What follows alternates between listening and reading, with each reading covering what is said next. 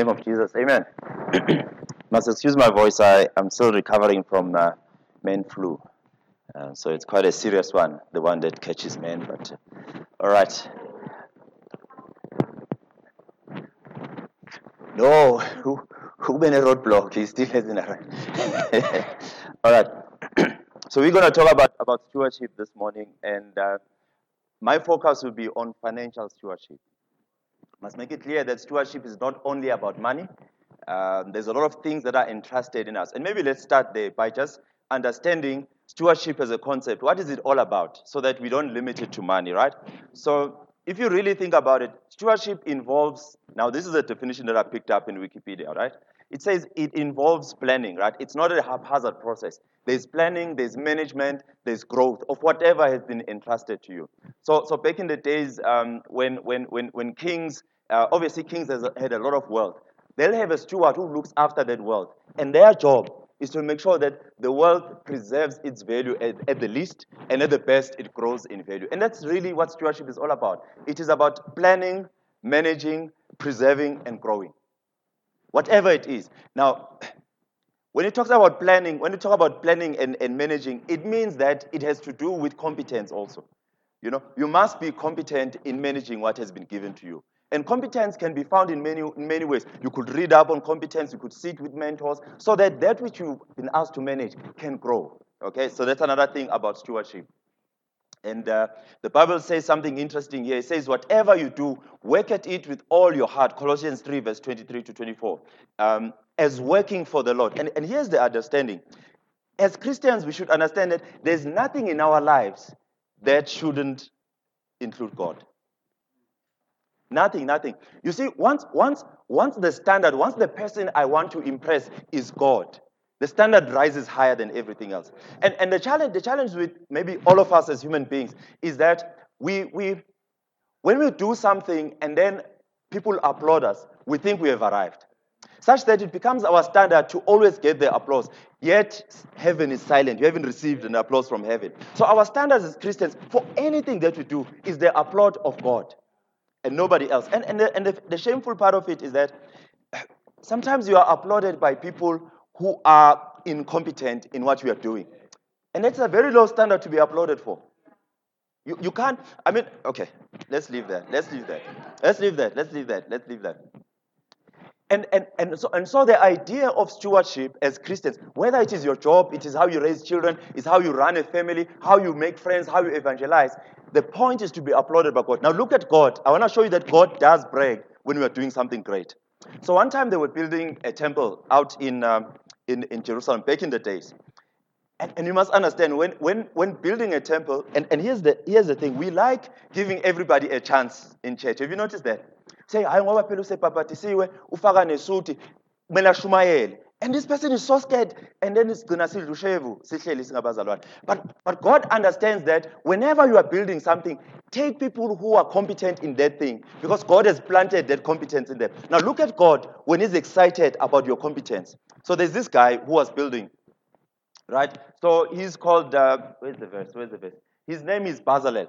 So as they were building the temple, God knew that there were people who were skilled. If you go to Exodus 35, verse 35, God is bragging. He's saying, I have filled them with all manner of skills. Some, some are engineers, some are this. God fills us with skills, and we become stewards of those skills. So now, when God watches the skill being done the way He desires, when God watches that the skill is being managed at the highest level, look at how He brags. Look at Him. Look at Him here. Okay, He says this. This is found in Exodus 31, verse 2 to 5. Look, I have specifically chosen Bezalel, son of Uri, grandson of Hur, of the tribe of Judah. I have filled him with the Spirit of God, giving him extra wisdom, ability, and expertise in all kinds of craft. He is the master craftsman. Can you imagine God calling you a master? Once, once your standard is high, you really don't care what people say. God calls this guy, I mean, God calling someone a master. And, and, he goes on, and I mean, God bragging. Just imagine God just bragging about what he sees in us when you start being good stewards. Now, look at what it says. He's an expert working with gold, silver, and bronze. He is skilled in engraving and mounting gemstones and carrying out wood. He is a master of every craft. How many times has God called this guy a master in a few verses? And that's what stewardship means. Stewardship is, is doing its best when God can applaud and brag. Right. Now, you know, he bragged about Job also. Which means that sometimes when God breaks, the devil gets irritated and troubles you. Sometimes when you are troubled, it's not because things are just not going well. God has bragged and the devil is unhappy. But then we can overcome, right? And stewardship also is about growing what we have been given. Growing what we have been given. Now, we always think that stewardship is about money, but I've just demonstrated to you that it's also about your skills. Stewardship is about your skills. Stewardship is about, is about your health. You know, when it says your body is the temple of the Lord, it already to- tells you who's the owner. Because stewardship says, I am not the owner, I look after. So even our body, the stewardship of the body, stewardship of health. the stewardship there. There's stewardship when you think about children. God gives us the children. And we are stewards. That's why they are a blessing from God. We are stewards and we will account for it. So their preservation and their growth depends on us. Remember, stewardship is about planning, so we don't just have children, we plan, right? It's not oops. Is it? Well, I hope in, in future we don't do oops. We, we plan. One time I'll show you how expensive children are. Maybe you should, should see the numbers. Then, then, then you want we don't want to be like, uh, like, like, like, like Jacob. Right. So, so for stewardship of, I want you all look, look up to biblical characters. right. There's also stewardship of family. That's why the, the Bible tell you that a wife is a gift from the Lord. And there's stewardship there. There's stewardship on the, on the crafts that we have, but all require competence. Now, what gives us competence when it comes to money? What gives us competence when it comes to everything God has entrusted in us? And I want to say to you that we have a manual called the Bible. You know, you'll be surprised that there is nothing that pertains to your life, any portion of your life, whether you think about health, you think about business, you think about raising children, you think about money, everything that you need to know is in the Bible. It's in the Bible. The reason why you don't know it's in the Bible, you have not read your Bible. Right? Now, now, so, so the Bible throughout this, throughout this day, between now and the sermon, will be our guide. Our source will be the Bible. It's enough. Here's the thing. Ellen White, Ellen White writes something and she says, his biddings are his enablings. In other words, when he gives a command, the command doesn't go empty handed, it comes with power to do. So, whatever you read in the Bible and it seems impossible, it's not your problem. That commandment has come with power. The problem with us, we don't tap into that power. We reason too much and not tap into the power. Now, now look at Philippians. Maybe you think Ellen White, some of you don't believe in Ellen White. So let's go to the Bible. It's fine. As I told you, the Bible is enough. The Bible is enough. Philippians chapter 2, verse 13. Look at how exciting this thing is. The Bible says, It is God who works in you and gives you the desire to do the right thing and the power to do. Look at this. Have you noticed that there are times where you just don't feel like doing what God wants? Let's be honest. I know you're in church, you think you are holy, but but it happens. It happens. You know, I, I, I know I shouldn't do this, but I, I, don't have a desire not to do it. Now look at what Paul is saying. Paul must have struggled with this. And then he discovered that God actually plants the desire. Some of our prayers must be, God, I don't feel like doing this thing. Make me feel like doing it. Because when you don't feel like doing something, forget about the power to do. You just didn't feel like doing it. So the Bible is teaching us that God even plants the desire. And not just a desire. So he plants this yearning for his will. When you see people running around and, and looking for, I mean, look at the wealthy people. They're now giving money away because there's a desire. They're just not sure where to direct it. Right? Have you, have you seen someone who's, who's a drug addict and we've written them off, but every now and then he still comes back home we, still sleep. So there's a desire, but we, we are ignoring that desire. So, so one of our prayers must be can, can God just plant a desire for me to do His will? Okay? So, so, so, so the Bible also emphasizes that. But also, after the desire, what happens? The power also to do. It's almost like we just sit and become available as Christians. So the Bible will be our source. Another source of ours will be um, Ellen White, so that you are all happy. So Ellen White, you know, one of the things that, that is amazing about God, that, that's when you see that God had always given us solutions for our lives. We've just ignored them. When I, when, I, when I teach people how to get out of debt, I purely use Ellen White. Like, Ellen White has like eight steps out of debt. And I always wonder, the people who read Ellen White very much and, and they come and bash out on Ellen White, why do they skip these chapters? Because these chapters also teach us how to manage our money. So, so you'll realize that God already, I mean, Ellen White wrote these things in 18 Tonsamet, right? Very long time ago. But these things are relevant as if they were written this morning. That's the power of God. That's the power of God. What has just happened? Okay, that's fine. We can take it. please don't start a song yazi yazi enkonzweni ake sihlale nje ku-silence si-reflect you don't need to start a song all the time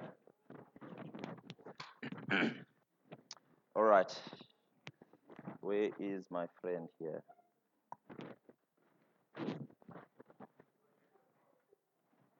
now the projector is on we just need to redo this okay there we go no no no songs let's enjoy the awkwardness of silence now, every time something's happening, someone starts a song. No, don't do it. Respect the songs, man. Okay. Yeah. right. We'll also look at a bit of some of the research that has been done about finances. Um, we'll also, by the way, use common sense because obviously the interest rate of South Africa is not in the Bible. So we must use common sense for this. So, so if you don't see a verse for the interest rate, please, we are using common sense. Is that okay? So those are our sources. Those are our sources, right? Now, let's talk about money a bit. The Bible has, you know, the Bible is enough. That's the point I want to make this morning. And then in the sermon, we'll, we'll speak about your favorite things, uh, tithe and all that. Right. Did you know that there's over 2,000 verses in the Bible that speak about money and possessions? You might just know five, the ones that are read every Sabbath, threatening you. but there's over 2,000 that talk about money. And, and, you know, the point here is that by the time God asks you to return tithe, He has taught you how to make 100%, from which 10%. So He has spent time in the Bible teaching you how to manage money. So that when He, re, when, he when he asks you to return tithe, He's not asking you without having helped you to build. That's God. That's God. 2,000 verses and just 500 on prayer and faith. I mean, it's almost like God knew that. Yes, Because even our prayers, give me, give me. So he deals with it 2,000 verses. So by the time you pray, you pray for your salvation, you are sorted. You are sorted. But also, some of us are closer to God when we are broke. Once we are sorted, I'll awufike naku afternoon program sadla imali phela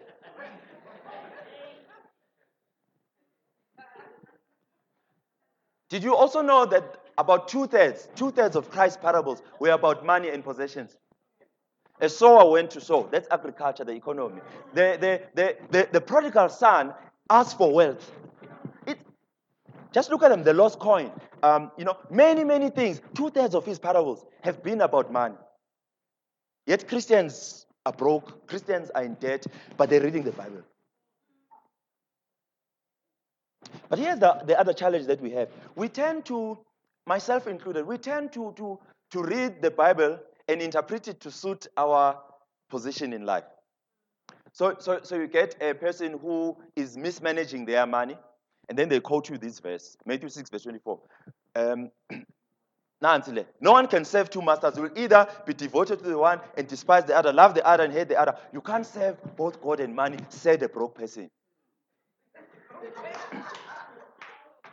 so, so so, so we get to a point where we, we, instead of learning how to manage our money and get out of debt, we say, I, I might be broke, but at least I'm not saving money, I'm saving God. But let's think about this thing now. I want us to, to, to also learn to read the Bible. Don't read it like you're reading a Bona magazine. A Bona magazine has nothing to, to do with you. You, bono bonang, nothing to do with you. The Bible has everything to do with us. When we read the Bible, let's read our lives. What is God saying to me? Right. Can I ask a question? No one is going to be disfellowship. How many of us hate being broke? You know that moment, that moment where, where you are so broke, you can't even get. thank you. you know when. No, no, no, no. I will, I will give you, I will give some biblical verses to help you with that. Now, but just the feeling that you have when you've ran out of money, you can't even buy bread, you can't even pour petrol, and sometimes you even feel it in your stomach. Sowukhishwa isisu ngoba nje ayikho Right? Now, hold on to that feeling. That feeling that you've just felt of anxiety, of stress because you are, you are without money. How many of us have the same feeling? Don't raise your hand. How many of us have the same feeling when a day passes? I haven't read my Bible. I haven't prayed. How many of us get equally stressed when we are without God as we are when we are without money? So, who's your master? So that's what this verse is saying. The verse is saying that serve God, not money. How do we serve money? We get to a point where we are more stressed to be without money than we are to be without God. Then money has become the master. That's what this verse is saying. The verse is not saying be broke to prove that you honor God. The one thing that I'd want, us, I'd want us to take out of this thing is that we need to start learning to, to use money, the tool, to serve God, the master. And not to use God to save money. Where, where, where we are coming to church because we are in trouble, we want prayers. Once we are sorted, we go back to our master. Where God has been used so that we can serve the master. Right? So that's all I want us to pick up this, this, this morning if we miss anything else. Okay. One thing I also want us to agree on is that money is a tool. It is not the thing itself, it is the tool to build whatever you're building. Okay? The thing with tools, let's just think. I mean, many of you have cars. How many of us have ever sat down and read the manual? Maisipuki. you see? So, so, so there are many things that we just we buy them and we start using them without understanding how they should be used. Right? Money is like that. Money, because it's a tool, if you don't know how to use the tool, have you noticed that a tool that you don't know how to use can hurt you? And money is exactly like that. If you don't understand how money works, it becomes a tool that hurts you. What do I mean by hurting you? Every now and then you graduated, you started a job, and then you start getting calls. You're amongst the, one, the top 1%. You qualify for this and that. Because you don't understand the tool, it starts to hurt you. By the time you are done, you are over indebted. The tool has hurt you. But also, also, money is a tool depending in whose hands it is. Okay, let me give you an example. If if a brick in the hands of a bricklayer builds a property, builds a house, doesn't it? But the same brick in the hands of a thief becomes a weapon.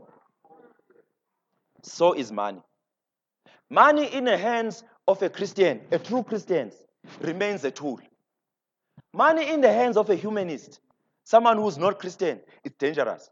You, you start, we've heard a lot about, about, about, about spousal abuse when, when, when it's physical abuse, emotional abuse, but there's also financial abuse where money has landed in the hands of someone with an unrepented heart.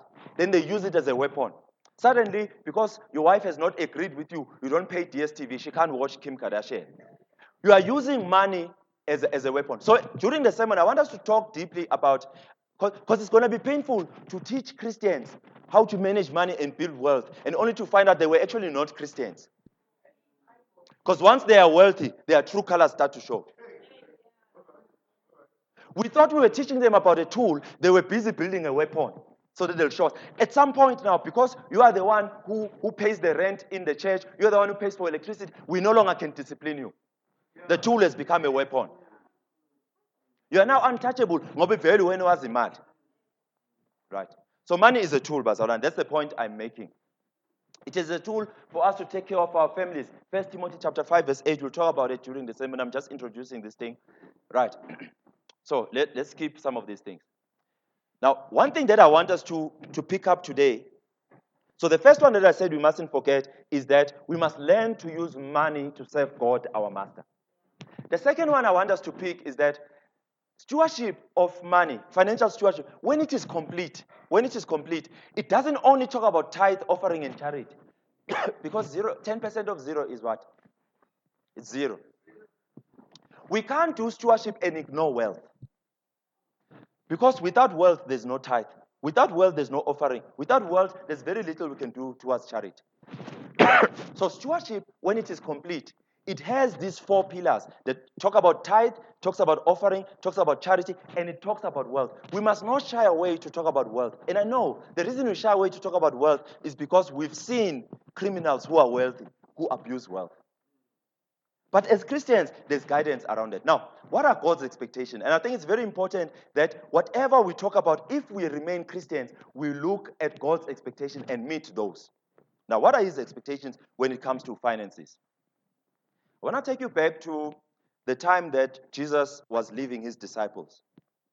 And we are in, in Acts chapter 1, verse 8. You must understand the context of this verse when Christ is leaving. These disciples, and, and they even admitted themselves, were unlearned men, uncivilized. They were just fishermen. They were just, they were just fishermen. In fact, they were so they were so primitive that they even used strong language a lot. Right? That, that's just the kind of people they were. They were not people that you could associate with rabbis, where people you can walk with them in a temple and they probably sat at the back of the temple. And then Christ comes on the scene. Now, Jesus makes these unpopular guys to appear popular. Suddenly, when they are walking, there's a crowd. Suddenly, when they are walking, the sick are healed. So it was nice to hang out with this Christ. And then this Christ dies. And then he goes to heaven. That must have been devastating for these guys. They are best friend, but also the person who made them to look cool is gone. And this is what Christ says in, in chapter 1, verse 8 in Acts. He says, But First, it starts by saying, It is okay that I must leave so that the Holy Spirit, a helper, can come who will do more things than I did. Remember, Christ was limited by space, right? The Holy Spirit could get to, to everywhere. Now, look at this thing. He says this He says, When the Holy Spirit comes on you, you shall be my witnesses, not just in Judea, but through the ends of the earth. Remember that verse. Now, one thing I want us to, to realize about Again, let's not read Bona now. Let's read the Bible. Let's read the Bible.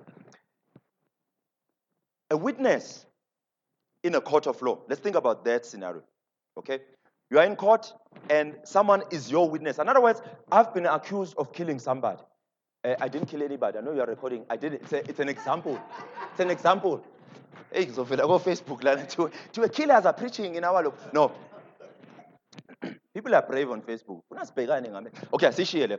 Now, now, if I'm accused of killing somebody and I say I didn't kill them, and then I say, You are my witness, it means you are my witness, not the witnesses of those who are accusing me. So the evidence you deliver must at least contribute to proving me right. Are we okay with that definition?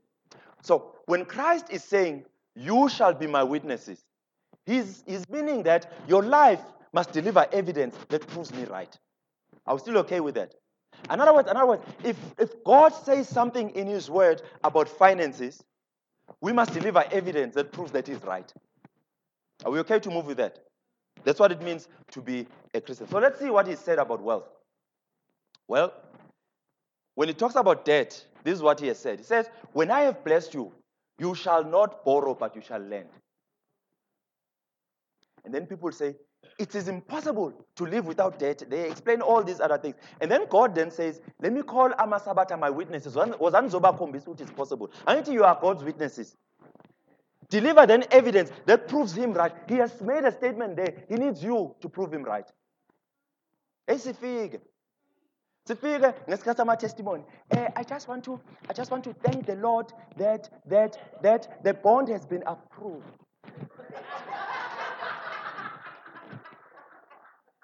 Why don't you just sit down, finish the bond, and then come after 20 years and talk to us? God is saying, when I have blessed you, the evidence of blessing you is the absence of debt. And then when are you saying the evidence of blessing is the bond? God is saying stewardship must help us to be credible witnesses. God must be able to rely on us. Right now, I don't think He can rely on many of us. But stewardship is useless if it doesn't get, out of, get, us out of debt. It's useless. It's useless. If it only talks about tithe and doesn't care about the debt situation, it is making us a weak witnesses. God wants us to be credible witnesses. Stewardship must help us to be those. Otherwise, it's useless. Imagine spending eight hours in church and nothing has changed in your life.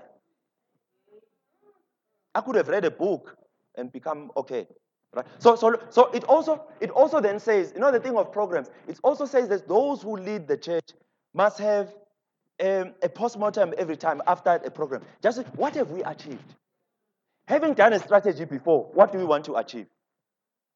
Okay, but that's another story. And then he says what? He says, um, if you are in debt, the, the borrower becomes the slave of the lender. And we know God specializes in taking out his people from slavery. And that's what stewardship should do, practically, right? Of course, we can be happy that Ellen White is here.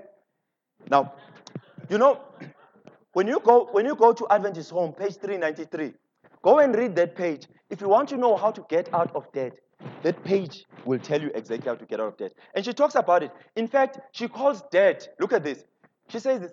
Be determined to incur, not to incur another debt. Deny yourself a thousand things rather than running debt. This has, this has been a curse in your life. Many people are calling debt good, calling debt a blessing. The prophet says it's a curse. It's a curse. I mean, how do you start evangelizing to your landlord when you owe rent? It really makes us weak, right? And then she says, How do I get it? She says you must avoid debt as, as someone avoiding smallpox. Obviously, back then, smallpox was a big thing. But the point she's making is that avoid debt as if it's a disease. And then she spends some time teaching you how to get out of debt. There's about eight steps here out of debt. I want you to go and read it for yourselves. And then she says, there's very few places where Ellen White calls, calls something a great, a great victory. And getting out of debt is one of those. Read, read this. When you can stand forth a free man again, owing no man anything, you will have achieved a great victory. So God's intention for us is to be out of debt. And He wants us to get to a point where we can be credible witnesses so that we can prove to the world that it is possible because God has said it. And that's our job. That's our job. Right. Anyway, let's skip this. We'll deal with it in the afternoon. And then the second thing, I want to show you that God has already spoken. Sorry, in, in the sermon. God has already spoken. God has already spoken about, about how to build wealth. The second thing that he talks about is that also take care of financial emergencies. Many of us can trace back our, our, our, our being broke to a point where there was an emergency and I didn't have money for it. I had to borrow for that. A tire burst. It's 5,000 rands. You had to borrow. Somebody dies. If you notice that people, people don't die on the 25th, they die just when you are broke. And then we want those, those, those big funerals. You get into debt. So the Bible also teaches that the first pillar is that, please, man, please get out of debt. The second pillar, take care of financial emergencies. Right? Now, if you go to Proverbs 6, verse 6, uh, I like it in my, in my language. Look at the ant. The ant, here's the thing about the ant, right? It understands that when it's winter, it's dangerous to go out and collect food. There might be no food in the first place, but also it's too cold to get food. So during summer, when all of you are throwing parties and celebrating that it's summer in my life, the ant goes and collects food. Because she, know, he, she knows that it's not going to be summer all year long. Even in your life, you're not going to be in summer all year long. You're not going to be employed all the time. What happens when you lose that job? Your business is doing very well. One time you'll be sitting in your lounge and you see your biggest debtor, Tiwanangu Uyaboshwa, uh, he committed a crime, but he owes you 50 million rands. It won't be summer all year long in your life. So the Bible then teaches us, let's learn from the end that when it's summer, it doesn't celebrate throughout summer. It saves some for winter. Because winter is coming, and this is not a Game of Thrones. I'm just.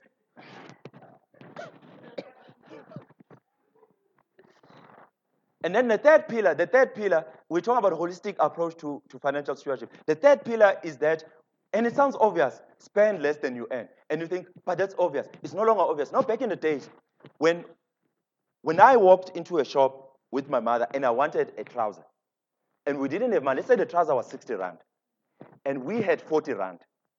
We'll walk away without a trouser. Or we will lay by over three months, right? And, and you know, lay buying, uh, you must maintain your weight because when you get there, it must still fit you. I'm kidding. You can change the sizes. Okay, so so so we would lay by, okay? But think about today. Think about today now. Today, if I walk into a shop, let's say the trouser is 60 rand and I have 40 rands, I can walk out with a trouser, a belt, shoes, and a shirt. Because it has become easy to spend more than I earn. Because if I can't afford, they'll open an account. If I can't afford, they'll make a plan for me. It has become so easy to spend more than we earn. In fact, there are some people who believe available credit on their credit card is money. Right? So, so, so then it becomes important to spell it out and say, Ibo, spend less than you earn, pay. Right. Now, let me give you another example. If I were to send you to a shop to go and buy, I give you 7,000 rands cash. I say, go and buy a TV to watch Ellen White the movie, nothing else. So I give you 7,000 rands cash. I say, go and buy a TV. Right? Do you realize that when you are at the till and you are counting this man, you're going to start looking around, are you going to make a 5,000? Because as you see money going out, you feel it. But if you were to swipe, you may swipe a 14,000. It has become easy to spend more than we earn that the Bible is also saying to us, be cautious, spend less than you earn. That's the third pillar. That's the third pillar. And if you were to find it in the Bible, Luke chapter 14, verse 28 to 30, the Bible is saying, Who, who amongst you, when, when planning to build a house, doesn't first count the cost so that they can check if they can afford to finish the house? Lest you start without counting the cost, and then you run out of money when the house is halfway. And those who are walking will look and say, Look, look at this man who started something he couldn't finish. It's in the Bible. The Bible is saying, whatever we want to do, we have got dreams. We have dreams for our children. We want them to go to Saint so and so school. We have dreams for our holidays. Don't just dream. Count the cost and plan and budget so that you can enjoy. Imagine, imagine a trip that's that's that, that's financed by debt. debit orders. Every time you look at, at the photos, you get very angry because this was on debt. right? So, so can we plan our things? So the Bible is teaching about that. And then only, only when you've done these three, should you then start investing? now, somebody's saying, no, but I can invest while I'm still swimming in debt. I will show you one day that it's not the most clever thing. Right. Now, what does God say about wealth? Now, if you go and read uh, Proverbs 13, verse 22, he says something very big. He says, A good person leaves an inheritance for his children's children. The expectation is very high. The expectation is that we build generational wealth, not generational debt. And you would have thought, and, and you must understand, our parents, our parents lived in a time where they didn't get equal opportunities. They didn't get opportunities to participate in the economy. So they didn't make as much. That's why we sometimes have to take care of them. But it is painful that people now, today, young people and not so young people who are still who are working very good jobs or running very good businesses, they are actually going to create the same situation at the end. Because we are busy chasing debt. Each time we, we resign from jobs, we cash our pension. By the time you're 65, your life is like this, but you don't even have enough money in pension. Now your child must take care of you. Can we, can we break that cycle? And the Bible is trying to teach us that we should break that cycle. So that what I, what I leave my children is wealth, not more debt. And you've seen in other funerals where you think the wife is crying because this guy is dead. She's crying because she realized how much debt she's left in. Right. And this must not happen in the Adventist church, but it's not automatic. It's not automatic, right? right, I'm going to skip all of this. What, what time? Okay, I've got 10 minutes. Got 10 minutes. All right. Let me tell you then what is investing because most of the times we think investing is such a such a complex thing, right? And, and you've seen people like using jargon so that they're the only ones who do it. Now, investing as defined, it says this. Investing is committing resources. Committing what? Did it say money? For a period of time to earn returns that compensate for the investment. Let's talk about resources. I want to show you that investing is accessible to everybody. Everybody. Look at this. One of the resources that we have. Can anybody say that yes, others are given 24 hours, mina 12? We all have 24 hours. We all have time. We all have a resource called time. It is true that those who are using taxis spend a lot of their time commuting, unlike those who drive straight. But even that time commuting, some of us, when we were commuting, we read books. We're investing in that time. Time is a resource. Time is a resource. Um, you'll be surprised. You know, you know I was, I was doing something. I saw that the amount of time people spend on TV and social media. By the time they are 65, an average person spends three hours watching TV. I don't count social media. By the time they are 65, they would have watched nine years worth of TV. Nine years spent on TV. You know, that's a degree and honors and a master's. Spent on TV. So time is a resource. Some of us are spending it, some of us are investing it. Now, the people you know, nobody can say, I don't know anyone, me. The networks that we have, that's a resource we must invest. Instead of spending time with our friends gossiping about other people, can't we just spend time and seeing what solutions can we come up with that can make us money? Imagine if peer pressure was like that. We are putting each other under pressure to solve the problems of South Africa. And I'm going to show you the Adventist church has all the solutions. It's just that the Adventist church is not interested. What about this thing? Your skills. Exodus 35, verse 35. God says, I have filled them with all manner of skills. All of us have been given something that we do better than anybody else. We've been given that. But guess what? We are busy comparing ourselves to other people. No, I want to be a doctor also. But you know you are scared of blood. It's not your calling, but you want to go there. And then you ignore, then you ignore what God has planted in you. You ignore it totally.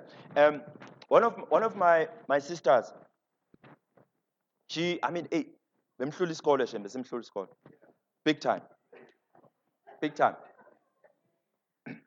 but but but then we said look le nto leyo geography no-afrikaans ngiyabona ayikuhambeli kahle we took a blank, a blank, piece of paper and said, What is it that you enjoy, that you do so well? Write anything. If it's about looking after children, we'll interpret it. She writes, she writes, and, and I know that every time we are building, she likes to do things. It's like she, she fixes things, she does that. Say, well, that's your, she was already in grade 10. Then we said, okay, fine. Let's take you to a technical college where you're going to learn about electricity and other things because you seem to be good with your hands and stuff like that. She goes there. First exam, 80%. The person who used, used to get 10% suddenly is doing what God had already planted in her. And it comes naturally. You know, when you do something that, that, that comes naturally, we don't have to force you to sit down and get it done. In fact, we get to a point where we say, Yimapela, it's enough. God planted that, and we are busy living out of other people's bags. Right. This can make money. One thing that we said with her, she was now unemployed. She now she, she's finished now, she's unemployed. Obviously, mnambithi kuqashwa mandiya nama comrade. Yiko nje sibalekile mkhaya. So so she's been struggling to find a job. Then I say, okay, why don't you do this? Why don't you follow Unobab Mazibuko, who fixes electricity for people? But then he has a full-time job during the week. He does it on weekend. Say, follow Bab Mazibuko. I'll give you money for transport. Just follow him. Right now, she now has her own clients and hires Mazibuko for the complicated things. But, but guess what? She invested her time. I'm trying to show you that investment has very little to do with money. She invested her time. She invested the relationship ngoba siyamazi baba mazibuko and nayo uyamazi wamhlonipha baba mazibuko because wayomdeleli uzothi ufunani la invested in the relationship and then invested in her skill. Suddenly she has the money. So investing bazalwane has very little to do with money. Very little to do with money. Right. Okay. Now the point that i was making i'm going to end now. The point i was making this morning is very simple. Stewardship is not just about tithe offering and, and charity. Stewardship is about, it's holistic. Wealth is part of stewardship. We handle wealth as steward. And also, and also, I also wanna wanna just make it very clear that Christianity is not a magic show. What do I mean by that? Christianity is not I go and mess up everything and then I pray and then magic, everything is fine.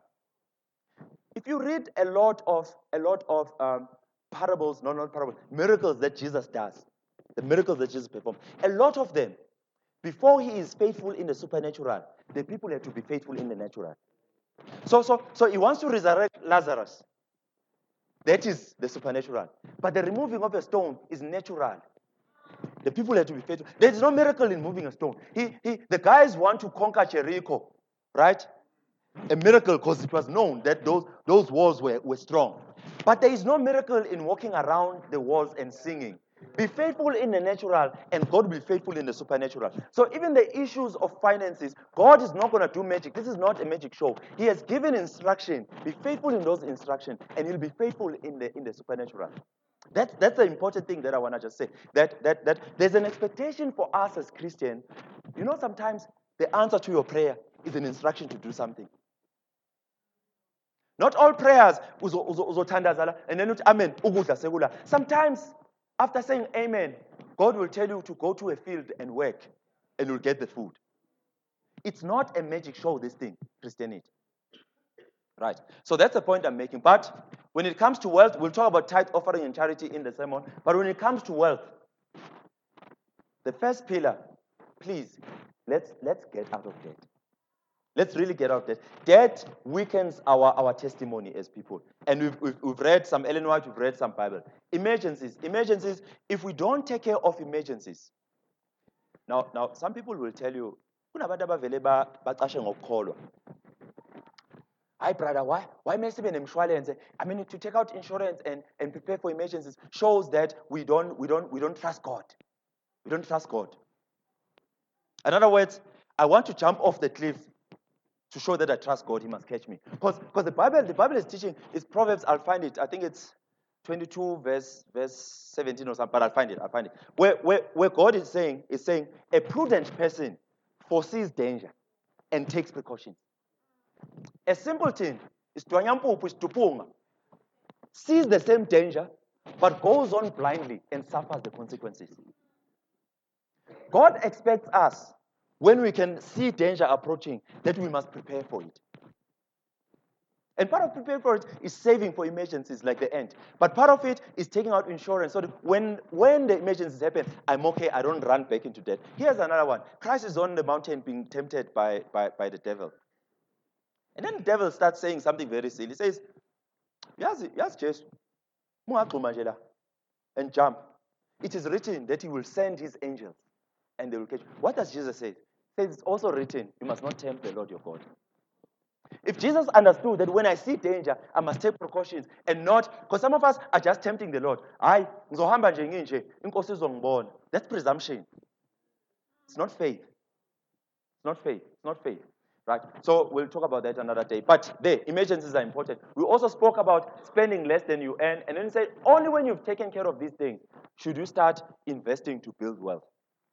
Why is that? If you think about it, most of the debts that we are in, or eight gazi, or banban, most of this debt, interest yakon is about 20, 21%. There's very few investments that can give you a return of more than 15%. So in other words, you are earning 15, you are paying 20. That is a minus. How do you build wealth with a minus? So, so, so rather start getting out of this and also making sure that you take care of emergencies. Because imagine you've invested somewhere and then an emergency happens. You must now cash your investments. You are cashing them at the wrong time because you didn't prepare for emergencies. Take care of this and make it a habit to spend less than you earn. And only then should you invest. Now, also, I might be in debt, but you're an investor at least. You know what you are like? You are like a person who wants to lose weight. Okay? And then what do they do? They wake up in the morning and they run, they exercise, they exercise. They do the right thing. And then they spend the whole day betamakuing. You've just reversed, you've just reversed what you started. God bless you. Amen.